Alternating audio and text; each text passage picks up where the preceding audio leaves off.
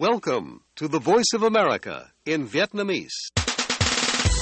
Direct from Washington, the voice of America, VOA. Ban Việt ngữ Đài Tiếng Nói Hoa Kỳ VOA kính chào quý vị.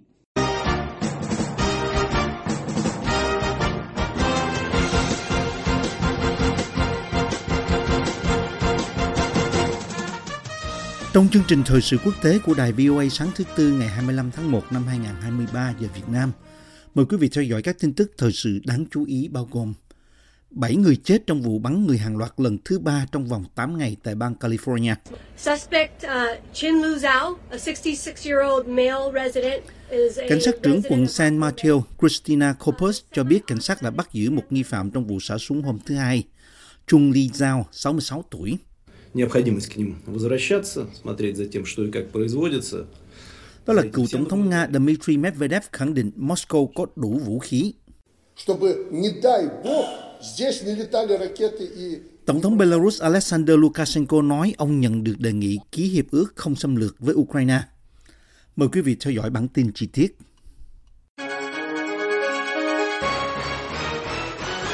Có 7 người thiệt mạng trong hai vụ nổ súng liên quan với nhau vào thứ Hai 23 tháng 1 tại một cộng đồng duyên hải phía nam San Francisco, đánh dấu vụ giết người hàng loạt thứ ba ở California trong vòng 8 ngày, bao gồm vụ xả súng tại một vũ trường khiến 11 người thiệt mạng vào dịp Tết Nguyên đán. suspect uh, Chin Lu Zhao, a 66-year-old male resident. Cảnh sát trưởng quận San Mateo. Christina Copers cho biết, cảnh sát đã bắt giữ một nghi phạm trong vụ xả súng hôm thứ Hai, Chung Li Zhao, 66 tuổi, sau khi họ tìm thấy ông ta trong xe hơi của mình ở bãi đậu xe của sở cảnh sát. Văn phòng cảnh sát trưởng cho biết bốn người được phát hiện đã chết và người thứ năm bị thương do đạn bắn tại một trang trại. Cảnh sát cũng tìm thấy ba người khác bị giết tại một địa điểm khác cách đó vài km. Cảnh sát tin rằng Giao là một người lao động làm tại một trong những cơ sở trên và các nạn nhân cũng làm công ở đó theo lời cảnh sát Corpus cho tới nay. Cảnh sát chưa xác định được động cơ của vụ nổ súng. Một loạt các vụ giết người hàng loạt trong dịp đầu năm mới đây đã gây sốc ở Hoa Kỳ. Đã có 6 vụ xảy ra trong vòng chưa đầy 3 tuần khiến 39 người thiệt mạng. Ba vụ xảy ra ở California kể từ ngày 16 tháng 1, theo cơ sở dữ liệu được AP, USA Today và Đại học Northeastern tổng hợp. Vụ nổ súng mới nhất xảy ra tại vùng ngoại ô Half Moon Bay, một thành phố cách San Francisco khoảng 48 km về phía nam. Phó thị trưởng Half Moon Bay cho biết các nạn nhân bao gồm những người lao động nông nghiệp, người Trung Quốc và Mỹ Latin, một số người làm công tại một cơ sở sống trong khu vực nông trại và có thể có trẻ em chứng kiến vụ nổ súng. Cảnh sát Corpus nói và cho biết hiện chưa rõ hai địa điểm diễn ra vụ nổ súng có liên quan thế nào. Một đoạn video về vụ bắt giữ cho thấy ba cảnh sát đã tiến đến một chiếc xe đang đậu với vũ khí đã được rút ra sẵn. Ông Giao ra khỏi xe và cảnh sát kéo ông xuống đất, còng tay và dẫn ông này đi. Một vũ khí đã được tìm thấy trong xe của nghi phạm, các quan chức cho biết. Sở cảnh sát tin rằng ông Giao hành động một mình. Half Moon Bay là một thành phố nông nghiệp nhỏ ven biển, nơi cư trú của khoảng 12.000 cư dân. Thành phố và khu vực xung quanh quận hạt San Mateo được biết đến với nghề trồng hoa và rau. Quận hạt này cho phép trồng cần sa ở một số khu vực nhất định. Đây là một cộng đồng với đa số người da trắng và khoảng 5% dân số là người châu Á, theo dữ liệu về điều tra dân số. Thống đốc bang California Gavin Newsom cho biết trên Twitter rằng ông đang ở bệnh viện gặp gỡ các nạn nhân của một vụ xả súng hàng loạt vào lúc ông được thông báo về một vụ xả súng khác. Lần này là ở Half Moon Bay, bi kịch nối tiếp bi kịch. The voice of America, VOA. Tổng thư ký NATO Jens Stoltenberg hôm thứ Ba kêu gọi các đồng minh đẩy nhanh việc cung cấp vũ khí hạng nặng và tiên tiến hơn để đẩy lùi lực lượng Nga ở Ukraine và bày tỏ tin tưởng rằng quyết định chuyển xe tăng chiến đấu tới Kiev sẽ sớm được đưa ra. Ông Stoltenberg đưa ra phát biểu tại Berlin cùng với tân Bộ trưởng Quốc phòng Đức Boris Pistorius, người cho biết chính phủ của ông sẽ hành động nhanh chóng về vấn đề xe tăng nếu đạt được sự đồng thuận. Áp lực đang gia tăng đối với chính phủ của Thủ tướng Đức Olaf Scholz trong việc chuyển xe tăng Leopard của họ tới Ukraine và để cho các quốc gia khác đang sở hữu loại xe tăng này cũng được chuyển giao cho Ukraine vì theo quy định mua sắm quân sự, Đức phải cho phép đối với bất kỳ hoạt động tái xuất khẩu nào. Nhưng đảng Dân Chủ Xã hội của ông Scholz đã kiềm chế, cảnh giác với những động thái bất ngờ có thể khiến cho Moscow leo thang hơn nữa. Một nguồn tin quốc phòng Đức nói với Reuters rằng Ba Lan đã đệ trình yêu cầu lên chính phủ Đức để Ba Lan cung cấp tới 14 xe tăng Leopard cho Ukraine. Điều này càng làm gia tăng áp lực lên Berlin. Trước đó, Bộ trưởng Quốc phòng Ba Lan đã kêu gọi Đức chấp nhận bật đèn xanh cho loại thiết giáp hạng nặng này. Đây là sứ mệnh chung của chúng ta bởi vì an ninh của toàn châu Âu đang bị đe dọa. Vào thời điểm quan trọng này của cuộc chiến, chúng ta phải cung cấp các hệ thống hàng nặng hơn và tiên tiến hơn cho Ukraine và chúng ta phải làm điều đó nhanh hơn, ông Stoltenberg nói với các phóng viên. Do đó tôi hoan nghênh cuộc thảo luận của chúng ta ngày hôm nay. Chúng tôi đã thảo luận về vấn đề xe tăng chiến đấu. Các cuộc tham vấn giữa các đồng minh sẽ tiếp tục và tôi tin rằng chúng ta sẽ sớm có giải pháp, ông Stoltenberg nói thêm. Ông Pistorius nói Đức không cản trở các quốc gia khác huấn luyện quân đội Ukraine sử dụng xe tăng Leopard trong khi các cuộc đàm phán vẫn tiếp diễn. Ông nói rằng thật sai lầm khi nói rằng có sự mất đoàn kết hoặc nước Đức bị cô lập. Ông Scholz đang cố gắng tạo ra sự đồng thuận về vấn đề xe tăng, đồng thời nói thêm rằng NATO không được tham gia vào cuộc chiến ở Ukraine. Quyết định về việc cung cấp xe tăng sẽ chỉ được đưa ra ở cấp độ chính trị, Bộ trưởng Quốc phòng Đức cho biết tại một hội nghị ở Berlin. Ngoại trưởng Đức Annalena Baerbock hôm Chủ nhật báo hiệu một bước đột phá có thể xảy ra khi bà nói rằng chính phủ của bà sẽ không cản trở nếu Ba Lan muốn chuyển xe tăng Leopard tới Ukraine. Nhưng hôm thứ Ba, một quan chức Bộ Ngoại giao Đức có vẻ như cố giảm nhẹ phát biểu này khi nói rằng ông Scholz sẽ quyết định về việc gửi xe tăng. Cựu Tổng thống Nga Dmitry Medvedev hôm thứ Ba đáp trả những thông tin của phương Tây cho rằng Nga đang cạn kiệt tên lửa và pháo và tuyên bố kho vũ khí của Moscow đủ để tiếp tục chiến đấu ở Ukraine. Необходимость к ним возвращаться, смотреть за тем, что и как производится. За этим все наблюдают. Ông Medvedev nói trong chuyến thăm nhà máy Kalashnikov ở Izhev, cách Moscow khoảng 1.000 km về phía đông, rằng các đối thủ của chúng ta đang theo dõi. Họ định kỳ đưa ra những tuyên bố rằng chúng ta không có cái này hay cái kia. Tôi muốn làm cho họ thất vọng. Chúng ta có đủ mọi thứ. Trong một video được đăng trên kênh Telegram của mình, ông Medvedev được nhìn thấy đang kiểm tra súng trường Kalashnikov, đạn pháo, tên lửa và máy bay không người lái. Các quan chức quân sự Ukraine và Tây phương nói rằng Nga đang đối mặt với tình trạng thiếu vũ khí sau khi nã hàng ngàn quả đạn pháo và tên lửa vào Ukraine kể từ khi nước này xâm lược Ukraine cách đây đúng 11 tháng. Ông Medvedev nói với các quan chức trong chuyến thăm rằng có nhu cầu đặc biệt cao về máy bay không người lái để phục vụ cho hoạt động mà Moscow gọi là chiến dịch quân sự đặc biệt ở Ukraine. Cả Nga và Ukraine đều sử dụng máy bay không người lái trong nhiều cuộc tấn công kể từ khi bắt đầu chiến tranh vì chúng tương đối rẻ, chính xác và được coi là an toàn hơn máy bay có người lái. Iran đã cung cấp cho Nga máy bay không người lái tự sát, cũng như tên lửa đất đối không cho cuộc xung đột dẫn đến các biện pháp trừng phạt mới mà phương Tây áp đặt lên Tehran. Ông Medvedev từng được phương Tây xem là hy vọng tốt nhất cho việc làm ấm lại quan hệ với Moscow trong thời gian ông làm tổng thống, từ năm 2008 tới năm 2012, giờ trở thành một trong những tiếng nói hiếu chiến nhất ủng hộ cho cuộc chiến của Nga.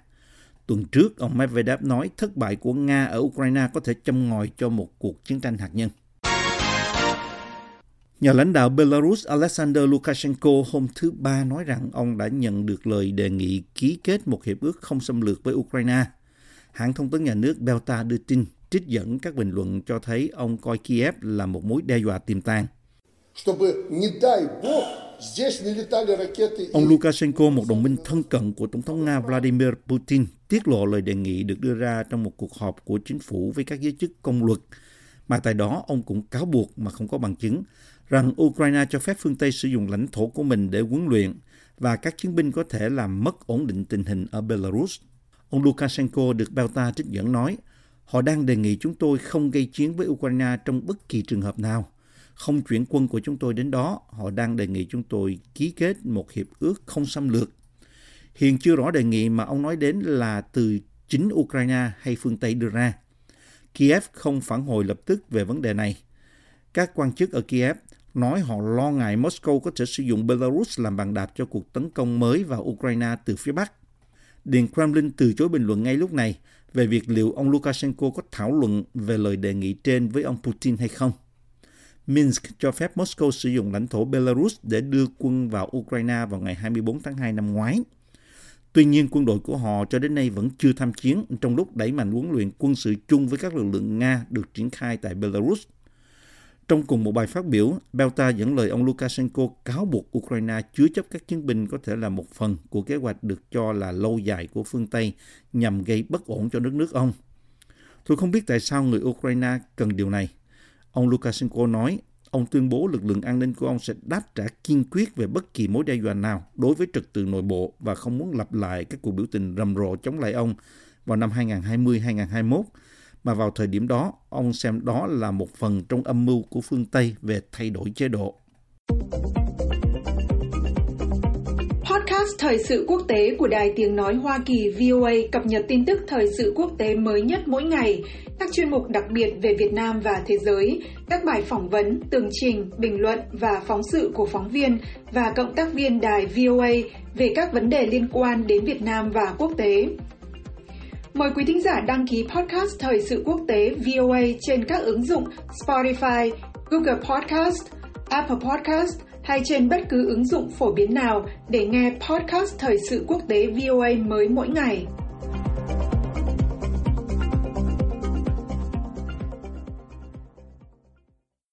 Một số quan chức cấp cao của Ukraine từ chức hôm thứ Ba 24 tháng 1 trong cuộc cải tổ lãnh đạo lớn nhất sau khi xảy ra cuộc chiến tranh với Nga tính cho tới nay.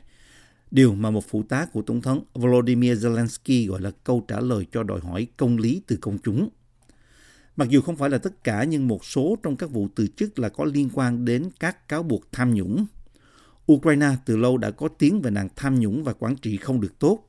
Nước này đang chịu áp lực quốc tế trong việc phải chứng minh rằng họ có thể quản lý tốt hàng tỷ đô la viện trợ của phương Tây đã có các quyết định về nhân sự một số trong ngày hôm nay, một số ngày mai liên quan đến các quan chức ở các cấp khác nhau trong các bộ và các cơ cấu chính quyền trung ương khác, cũng như ở các khu vực và trong cơ quan công luật, ông Zelensky nói trong một bài phát biểu qua đường truyền video trong đêm.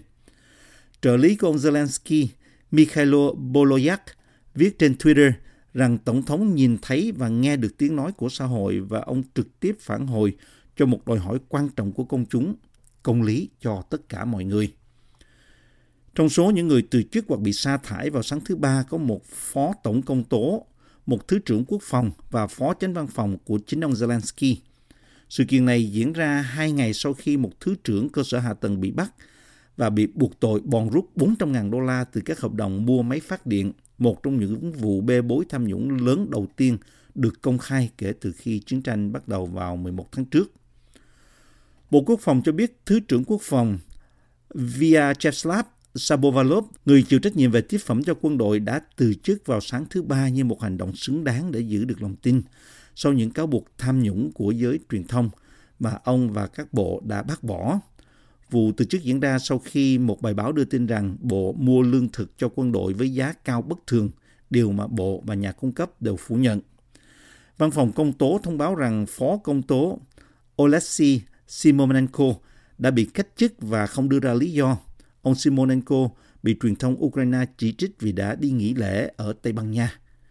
Mặc dù không nêu tên bất kỳ quan chức nào trong bài phát biểu của mình, nhưng ông Zelensky tuyên bố cấm các quan chức đi nghỉ ở nước ngoài. Lờ đi như thể không có chiến tranh, đó là một điều xa xỉ không ai có thể có.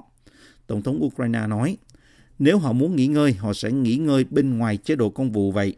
Phó chánh văn phòng của ông Zelensky, ông Kirilo Timoshenko cũng đã tuyên bố từ chức mà không nêu lý do. Ông này đã giúp điều hành chiến dịch bầu cử năm 2019 của Tổng thống và gần đây có vai trò giám sát chính sách khu vực. Tổ chức Y tế Thế giới WHO đang điều tra xem liệu có bất kỳ mối liên hệ nào hay không giữa các nhà sản xuất có siro ho bị nhiễm độc có liên quan đến cái chết của hơn 300 trẻ em ở ba quốc gia. Một nguồn tin am tường vấn đề này, nói với Reuters. Nói về mức độ không thể chấp nhận được của độc tố trong các sản phẩm, WHO đang tìm kiếm thêm thông tin về các nguyên liệu thô cụ thể được 6 nhà sản xuất ở Ấn Độ và Indonesia sử dụng để sản xuất loại thuốc liên quan đến những ca tử vong gần đây, cũng như xem xét liệu các công ty này có lấy chúng từ cùng một số nhà sản xuất hay không. Nguồn tin nói với Reuters và cho biết WHO chưa nêu tên bất kỳ nhà cung cấp nào.